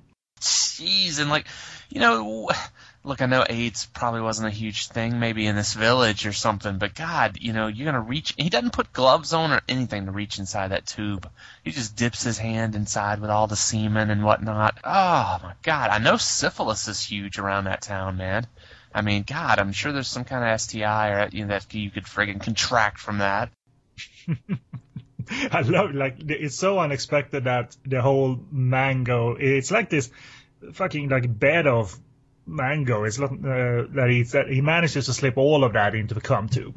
The tube is huge. The tube is like way big to fit it, you know. Because you you because you, would think okay it hits the tube and then falls over or f- falls over, but no, it plops into it. It's it's amazing. It's one of those oh, but wonderful, you know, because they they ride that scene like uh, like you read about. So the surroundings, the rural rural surroundings, they they, they come with a grit, and that enhances these like isolated crimes. You know, this violent uh, violent aura of the film. I think uh, that that's certainly true for part one as well. And uh, we, we get a flashback structure and see the happy couple. Uh, again, Cheng Yim Lai and her husband is played by Red to Kill's Ben Ng, who is uh, not the movie's villain or anything. He's uh, more of a timid, uh, timid character, more human character here rather than his uh, rapist in uh, Red to Kill. You know, he, he's still ripped, but uh, he doesn't like take his shirt off and like start flexing like a wrestler, akin to Red to Kill here. It's, uh, I mean, Ben- is a good actor. That that's the thing. Um, I've shown it before and subsequently, so it's not like he's only got one thing to rely on. Kind of what William Ho has, you know, he has his villainous persona to rely on. He does as well, but Ben could uh, perform in a in a very uh, various amount of roles. Often bad guys though, but uh, occasionally got some good dramatic material. He had good looks too. He could, you know, be the leading man if needed be. You know, Absolutely, he's a, he's a absolutely handsome man, and I always thought like uh, shaved, he looked like uh, sort of a bigger Jet Li. You know, especially Yeah. when, when when he's got his head uh, shaved. Uh, so you don't see that at the beginning of Red to Kill, but later when he shaves his head, like that kind of looks like Jet Li, only like ten times more psycho. And, and William Ho pops out of a out of a tent as uh, Cheng, Cheng Yim Lai and Ben Um drive through that sort of makeshift tent that William Ho is having sex in. And I love his en- entrance. He pops out of the roof like what? And he's, shout, he's shouting from the get-go. That wonderful dubbing uh, dubber, if it's him or not, I don't know. But you you know that William Ho is not playing, uh, you know, a coward or a very timid character in this one either. And a different character, obviously. It's uh, it's all different characters. back to being an asshole. That's what he does. I mean, his his impact. Um, you don't really know his impact until later in the movie, I suppose, because um, he, he doesn't appear for a while, and then for the last like third maybe or last um, last twenty, it really becomes uh, you know revenge time against William Ho. Uh, so um, how do you think? I, I mean, we, we cut to like the romantic triangle with uh, Ben and Cheng Yim Lai. The, their car is broken down and they're uh, given a roof over their uh, heads while they wait for the car to be repaired by Dick Lau's character of Kun. And uh, they eat and they uh, drink together, and um, Ben Um and uh, Cheng Yim Lai have a pretty steamy first sex scene, and then the in a very good way. I think Ivan Lai shoots erotica very well for this movie, but then it shows that Ben Um has. Uh, uh, he's been uh, damaged, uh, you know, both physically and mentally in the Vietnam War, which uh, I know the conflict didn't lasted a bit into the 70s, I think, but I'm not sure that would work necessarily. Just it doesn't look that old. As I was watching the film, I was like, "What year does this take place in?" Yeah, exactly. Presumably, I, I presumed it, it is uh, not early 90s. I started to think back. I was like, "Wait, what year is this?" Because, like, you know, syphilis. I mean, you take a friggin' penicillin shot, you know. But on the mainland, we don't have anything. We don't know anything. Cuckoo. But, but I'm like, this isn't 1909. They're driving around in like modern vehicles. So I, you know, I don't know if this is like in the 80s or, uh, you know, something like that, or maybe late 70s. Unless there's another Vietnam conflict that involved China to a degree that was way off. I don't know my history very well. So he's been in the war and he's damaged, and uh, that has affected him in the bed. Uh, and uh, he, he's impotent at that point, you know. He, um, and my question is kind of, how do you think the drama kind of fares here in terms of, do, do you think it's affecting the way it's kind of shot and performed um, when we find or when we find that out? I think Ben and uh, the cast are all really good, but uh, I don't think these characters draw the sympathy that the first film did. I think that uh, it seems a lot more petty in some regards with this whole thing, you know, going on between the three of them. And uh, be honest, which I'm a little confused, which I guess we'll talk about in a minute about like the uh, what is his name, Ken Kuhn. Uh, Cunha, yeah. Kuhn, yeah, like that character and uh, what inevitably happens with him because his character during these flashbacks seems a bit different than the one later in the movie. Like in the flashback, you know, he's you know not a ladies' man. He's he's the kind of guy that's uh, looking for the you know love of his life and uh, thinks he's found it with the main character Sal.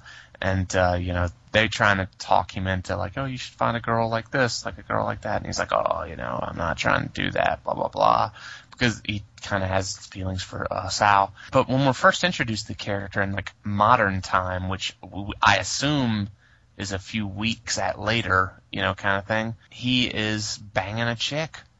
He just found some chick that he's having sex with, and like the cops bust in, and it was all just an excuse to have t- more titties on screen, you know? Yeah, I can agree with that. Um, uh, and you know, connecting the drama that takes back in the flashback to what is you know the concluded drama in uh, in the present day. It isn't. Um, I, I know what Ivan Lai is going for. That Sao and Kun achieved a connection there, um, but it isn't as uh, sort of uh, completed and all the dots are not fully filled in because it isn't as uh, affecting. It's kind of done on screen. We see what Ivan Lai takes these characters, but it's not. Uh, the, triangle is uh, sort of half good, half strikes a false note, and uh, I saw that quite early on in in Ben Ng's big breakdown about you know uh, his wife knows he's impotent, but he has another breakdown. It gets really emotional, and it looks, you know, the the acting chops are there, but it goes into uh, sort of a high pitched melodrama drama territory that I think kind of starts to uh, the effect starts to kind of dwindle down, um, which is a shame because the kind of elements are there. She is very good and uh, and very intense emotionally, and as a character, she's very devoted. Obviously, she wants her husband, you know, big time, and wants this, you know, will stand by him, obviously, uh, and hopefully there will be a cure, as she said. So there, there's dedication there on paper, but kind of a false note apparent here as it develops that doesn't make it affecting uh, when all is said and done. I mean, it's watchable and, and even sexy, but uh, it's uh, it could have been better because I think the personnel was there to kind of make it uh, make it something, you know. Right, I agree with that. I feel like it hits a high note for a little bit, and then uh, slowly just kind of loses it. Really, you know, I don't find the sequences with like William Ho and his family and all that. That stuff doesn't really uh, intrigue me as much as uh, just kind of like the basic introductions of these characters. I, I kind of that I kind of start enjoying the movie on a basic exploitation level once William Ho's family is introduced and what they're doing. You know, that their their kind of evil streak. I, I do enjoy that on on their own kind of thing there because she, uh, Cheng Yim Lai, I always thought uh, made this movie. You know, sol- this movie's intensity. Um, she she's a you know she she uh, she's probably the standout performer I would say in terms of acting and we believe her emotions. Uh, so it she carries it for for me quite well. You know, everything from you know her sex scenes, which is she's hugely into, um, really like raw, like with raw primal nature to her, which I I believed. I actually thought that was uh, you know both uh, sexy but both like yeah that, that's emotion right there because it what happens is that they want a baby they need a baby because otherwise their family uh, they need to have a family line otherwise his um, his family will kind of sell off his property and kind of disown him and what have you. Right. So it's a part, they're part of a society there where the demand is there for a family line. Otherwise, you're you're gone. You know, you're out, which I'm sure is true to some degree in um, in real life too. And uh, what it leads to is uh, that they ask Kun to have sex with Sao to, to impregnate her. And uh, while Ben is sitting with her, you know, holding her hand in the same scene, you know, it's being quite awkward that way, but it's supposed to be holded like a motherfucker. it's a good scene for on paper, but it does go a little bit over the top emotionally. But I, I like the awkward nature of it because it's not like Kun is there to like uh, seduce her and get her into the mood or anything, but he climbs into the bed and it's kind of awkward for everyone and then starts having sex with her and she enjoys it, you know, it gets to that level and uh, Ben character tries to participate in any way he can, but it doesn't miss the mark, but it doesn't become as affecting as it all seems, I suppose. Uh, but I, I, like it as a scene you don't see that many times in Hong Kong cinema. I like the concept of this kind of triangle, you know. Mm-hmm. So so why not? I mean, it's it's something to stand uh, to to stand out, and it's wisely it's tense afterwards when they have dinner afterwards, and everything is kind of different now, you know, because how can you go back after that, you know?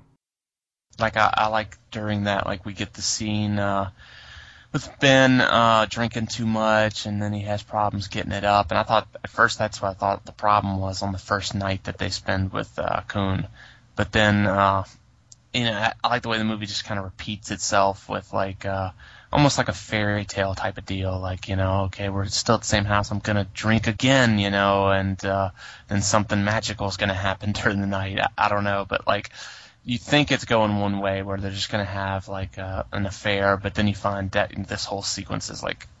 You know, yeah, you have to impregnate my wife. I see you peeping on her, blah blah blah. I, I like the way all of that unfolds, and then we get into the kidnapping you know, just watching William Ho and all the exploitation that happens and all the violence that happens at the end, I think that that's an enjoyable part of the movie for me, actually, because uh, I don't know, I'm weak for what William Ho can bring because he uh, mm-hmm. he he comes into the movie again and starts uh, snapping photos and as he did in the first movie and uh, engages in a blackmailing scheme as uh, sort of similar to the first movie, uh, but he, his whole family is uh, they don't have one girl that they abuse here. Like the whole family, the, the three of them, I believe. They're they're all they're all pricks. They're all evil pricks. His family.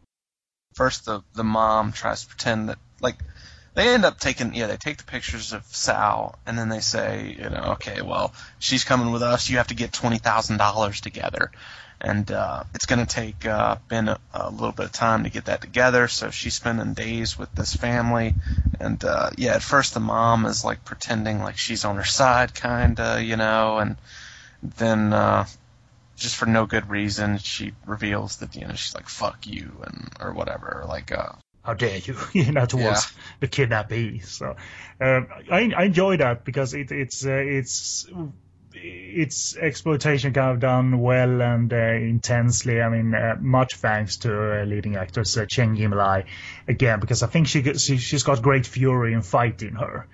Uh, which is uh, kind of fantastic. Uh, there, there is some funny stuff here with they they say initially because the son wants to get a you know she she he wants her you know and William Ho says no we can't spoil her you know we we got to keep her you know we we can't hurt her so but then after one minute of convincing like yeah you're right we should probably rape her you know Jeez. The, the subtitles doesn't go that but it's essentially what Yeah, uh, that's as basically that what it is. so uh, they go at her, and uh, the funny bit within all of this is like William Ho is done after 19 thrusts. You see that in the subtitles, like 19 frosts, and then he collapses all over uh, Cheng Yim Lai, which I, I always think is hilarious. After everyone ejaculates in these movies, they all collapse like they, they've died essentially. Ah. So, but he but he says like my record is 90, 90 frosts. That's not too bad, right? I mean, how, how pathetic is that? Like he's kept at 90, man. I'm I'm in the elite, elite field of frosting. that, that is dark and depressing, but what the movie does also, as the first movie did, it cuts back to Liu Kai Chi uh, uh, listening to this story, and that is jarring. Like you read about, like Right. because he's excited, like when the story is about sex. Yeah, yeah, big old close up on his face. Yeah, what next? And he, he's a kid in candy store, like I'm listening to sex. This is awesome. Because, like, you know, which we didn't talk about, like, basically, okay, in the first movie, there was actually some trickery by, like, Anthony Wong in order to get uh, confession out of uh, Lily Chung, you know? You know, going after the guy, and then she has to step forward and, you know, doesn't want him to go to prison, so she, you know, tells the full story, blah, blah, blah. Whole thing, you know, and it makes Anthony Wong's character look like he knows a little bit of what he's doing. In this film, uh, this uh, this police officer uh, basically he sees Sal at the hospital, right, and I guess follows her to the cemetery, and just walks up to her, and they start talking. And he's like, "Yeah, I want. I'd like to ask you some questions down at the, at the police station." She's like, first, let me just confess everything to you here right now, you know, and tell you a story about some people who aren't me, but are kind of like me, you know." And that that's how our film, the second half of it, basically begins. There, there's hardly any CSI. If No, yeah, this this this character is just a doofus, and uh, has as a police officer no redeeming qualities. I guess you know. And uh, at one point, you know, when the story is sad, we cut to him crying his eyes out, I believe, which is a, it's such a jarring cut back to him. Uh, it works better in the first movie, the, the cut back to um, uh, Anthony Wong and Kid. Yeah, because in the first movie it had Kid who was crying. Anthony Wong was still fervently, you know, following the law. You know, his character, his kid. The funny part in the first one was like during the trial and like the sequencing, like where they're sentencing this woman to uh, prison or uh, to be killed. You know, friggin' Anthony Wong is asleep in the audience. like they cut to him and he's like knocked out and kids like waking him up. I think. Yeah, in this one, yeah, we we get almost like a combination of those characters. I don't know why the the busty cop didn't show up out here to kind of. No, she was uh, the last scene I think we saw her in was uh, when we saw her at the after she's been examined by the doctor for uh, yeah yeah examined and uh, she's uh, ticklish and over sexual and what have you. So you can see you see her lying on the um, on the gurney or, or whatever, or, or like like she's been fucked for ten days or whatever. Like Right. wow, and all she all what all that happens was that she was touched a little bit. So.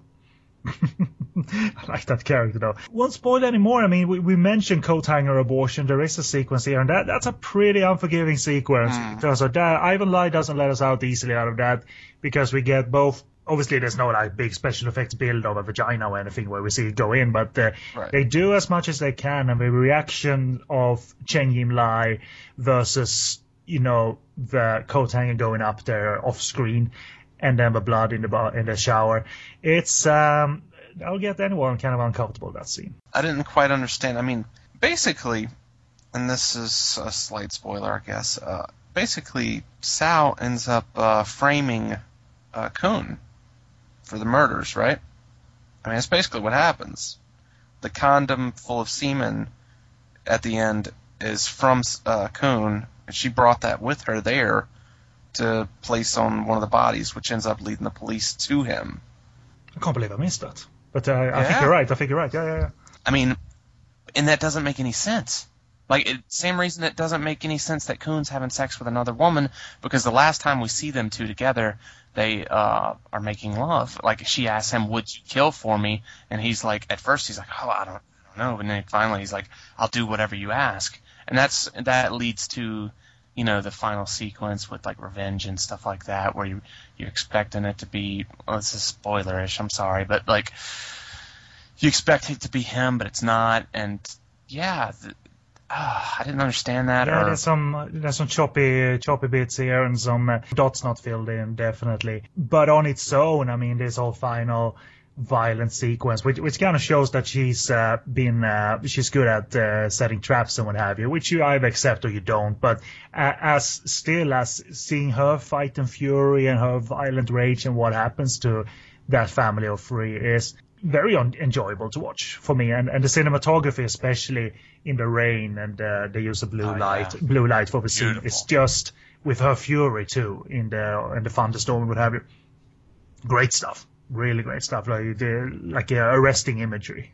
definitely both of them are very stylish movies. I find I enjoyed that. Yeah, but you're right. The, the, good, good that you mentioned it. There, there are some like there's some spots here in the narrative that uh, it, it all is enjoyable for me, but it's I think it's when all is said and done a case of I'm recognizing wherever weaknesses are, but I'm very weak for whenever it's exploitation and violence at the forefront, which makes me give it a good up. grade and re- and uh, yeah, I perk up like really well.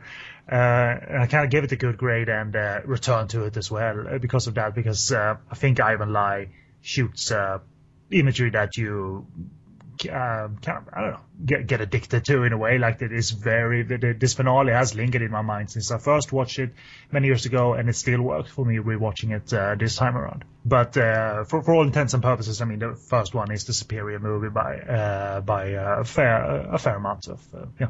What did, was this needed? This movie? I mean, the box office success was there, so I'm sure. I'm I'm pretty sure it wasn't planned this way. I mean, the box office success probably meant like, hey, let's do it again.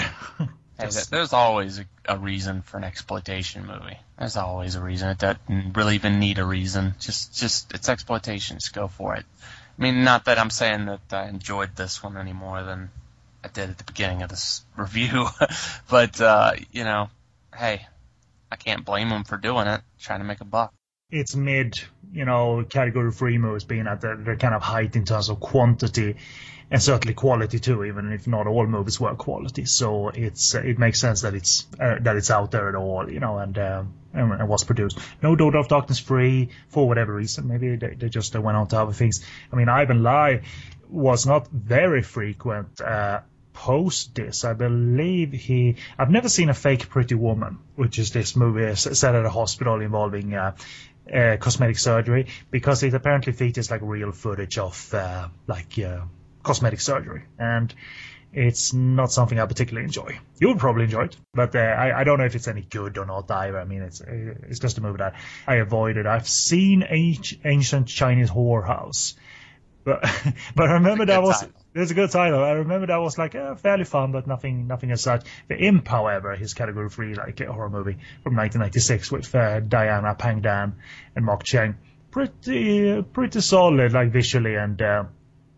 And absorbing that way. It was the movie that Germany retitled to Trilogy of Lust Free, despite it having nothing to do with Julie Lee or any kind of sort of storyline in either of those movies. They just found one movie, renamed it, and made a box set out of No X, huh? No, no X, no. Ah, God damn it. Uh, so there it is. I mean, uh, as for availability, looking at this uh, Wide Sight DVD that we have here, um, which is uh, letterboxed from a cinema print, it looks largely uncut. There's no obvious like visual or audio jumps on the soundtrack, so it looks uh, pretty complete. That DVD I couldn't find listed anymore, but their VCD is still listed, so you can probably obtain this for a for a good price if you're interested. And I, I kind of assume that the VCD is also from the cinema print, but no remastered edition of this in anywhere. And uh, the, you, you shouldn't be too shocked if it never receives a DVD release again, because um, these movies came out, you know, in quantity. So, and uh, some of them uh, faded into obscurity after VHS and Laserdisc and VCD and uh, a budget DVD. So, Yeah, don't look for the DVD. Look for the Blu-ray which is coming soon, I'm sure. with um, four commentary tracks uh, with everyone involved and a three-hour retrospective documentary. You know, which will, which will put uh, any like fucking David Fincher special edition to shame. Like Criterion is picking it up too. Yeah, yeah, I heard Criterion was definitely looking at this one. And the Criterion would do like uh, one of these uh, stylish covers where all there is on the cover, or maybe one of the few items Coat on the cover, coat hanger. Art, stylish Criterion, yeah. Or like a quote on the cover, like my record is 90 frosts. Dot dot. what does that mean? A coat hanger? I don't get it. Well, it's Criterion, so 50 bucks. Here you go, Mr. Vendor. What would a Criterion Cat 3 movie look like? That would be something. I always thought that they they should look into one or two of these uh, category three movies because there are some standout examples, and they they've done Hong Kong movies. They've done The Killer and Hardboiled Super Cop at one point. If it came to Hong Kong or Taiwan, it was after a while it seemed more art oriented. Obviously, a Wong Kar Wai, uh, Edward Yang movies and what have you. So. Which is personally something I don't enjoy in terms of criterion because, you know, if you can put fucking Armageddon on your label, then you can find a very good category free movie and uh, showcase what Hong Kong also did because it's in- an important uh, era, but Criterion are focusing on what they are and uh, you can't uh, you can't focus on all world cinema, I suppose. It's, you know, Solo. Why not, uh, why not Men Behind the Sun? Sure, sure, I'd agree. I think the rights are tied up with someone else in America, but uh, but but but you're very right. It's a good example. Uh, though, so I think uh, it has a DVD, a good DVD already in uh, in America. Uh, oh, by the way, I'm thinking of Black Sun. Sorry, so I think Men Behind the Sun is up for grabs. So listen, are you listening, Criterion? I know you are. Of course they are. Being a Japanese cinema fan has always been uh, a good thing, I suppose, because the Criterion has always cared for many genres in Japanese cinema. Not not maybe my type of genres, I mean, because I like kaiju and I like uh, exploitation and what have you. And uh, but but but you, Joshua, you've got your you've got your labels uh, that care for you know the pink stuff and what have you. So you you you Yeah. you have your uh, I'll take it from behind or whatever the movie was called. Uh, you you had those kind of movies that lined up for you in Best Buy Walmart. still there, man. You know, come on. So, Okay. uh, but uh, yeah, well, I'll take what I can get, and this is by no means unwatchable. Uh, this uh, this way, Daughter of Darkness 2, and uh, certainly for one, we watched an old VHS, worked perfectly fine. Uh, all right, next time, director Otto Chan. He was a director flashing his creative drive, working with the category free rating. In my view, he made screwball comedies and even document a documentary about fucking in Hong Kong that was hosted by James Wong. And uh, he was also Otto that is making true life crime movies, and we're gonna have a double bill of two of his best movies in general that also highlights a great working relationship with two particular actors. So up for review next time is 1995's Diary of a Serial Killer, and from the same year, set and shot in San Francisco, we're gonna look at his movie Gates of Hell. Woo, woo. Whoop whoop whoop! You've seen Diary of a Serial Killer, and I believe you like that to an enough extent, anyway. I did quite a bit. It's a good one. saw it recently. That like um, it's uh, it's a gra- graphic nature is very appealing and it's even dramatic nature. Right? Yeah, I think it's a, it's a really uh, it's an intense one. So that'll be fun. Barely any comedy in it. Not to the extent of like where's the like where's the cops like hello. Like la la la la la, I'm conducting the, s- the sperm donut. La, la. I was about to say, yeah, no scene of 40 dudes whacking off at once. So, What a shame. what a shame. Every movie should. So there we are. If we take anything away from this podcast, is that we've uh, seen a and talked of a scene where 40 40 dudes, um, young and old, uh, jer- jerking off, you know, for science. For science. So there we are. But okay, we're done. This has been This week's in Sleaze on the Podcast on Fire network. Check us out on podcastonfire.com along with all the other shows.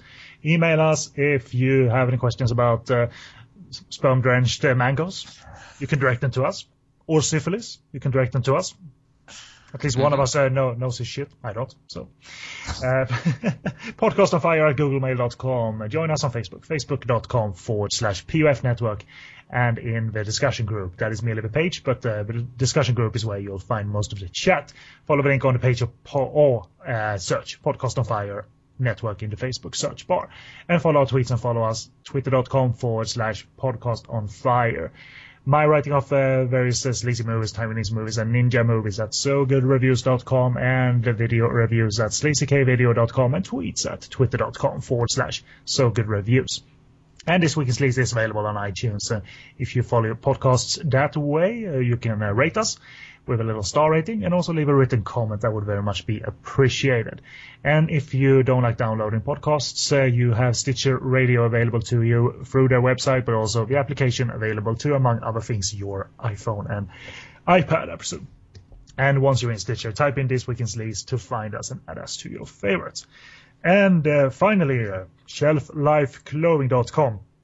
There's no T-shirt yet, uh, uh, you know, the 40 dudes, uh, you know, jacking off T-shirts at shelflifeclothing.com. There should be I hope he's going to get on that. because he, he, you know, he knows style. You know, he's a good artist, Brian, so he can make that work. Like, I got a suggestion, Brian. What? Like, you know, you know the scene in Dawn of Darkness 2 where 40 dudes is jerking off, Brian. Brian. Hello. so, uh, but um, there it is. Shelflifeclothing.com, home of the Caucasians t-shirt. I think you can buy a hoodie as well, uh, for the Caucasians hoodie. So uh, there you go. Uh, so your plugs, uh, you, you have a podcast and an archive of written material somewhere on the internet as well.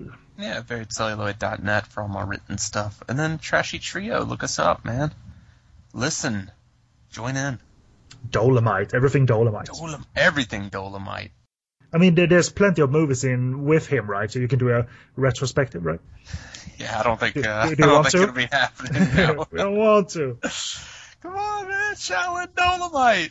Is that tornado one like the best one, or you, you just picked like that for? I just picked it because I'd seen the original Dolemite, but not uh, any of the like sequels.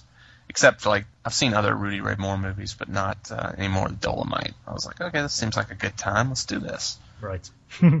okay, let's stop the domestic abuse. Let's stop the uh, hailing of Lily Chung's acting uh, acting chops. Let's stop uh, mar- marveling at Anthony Wong.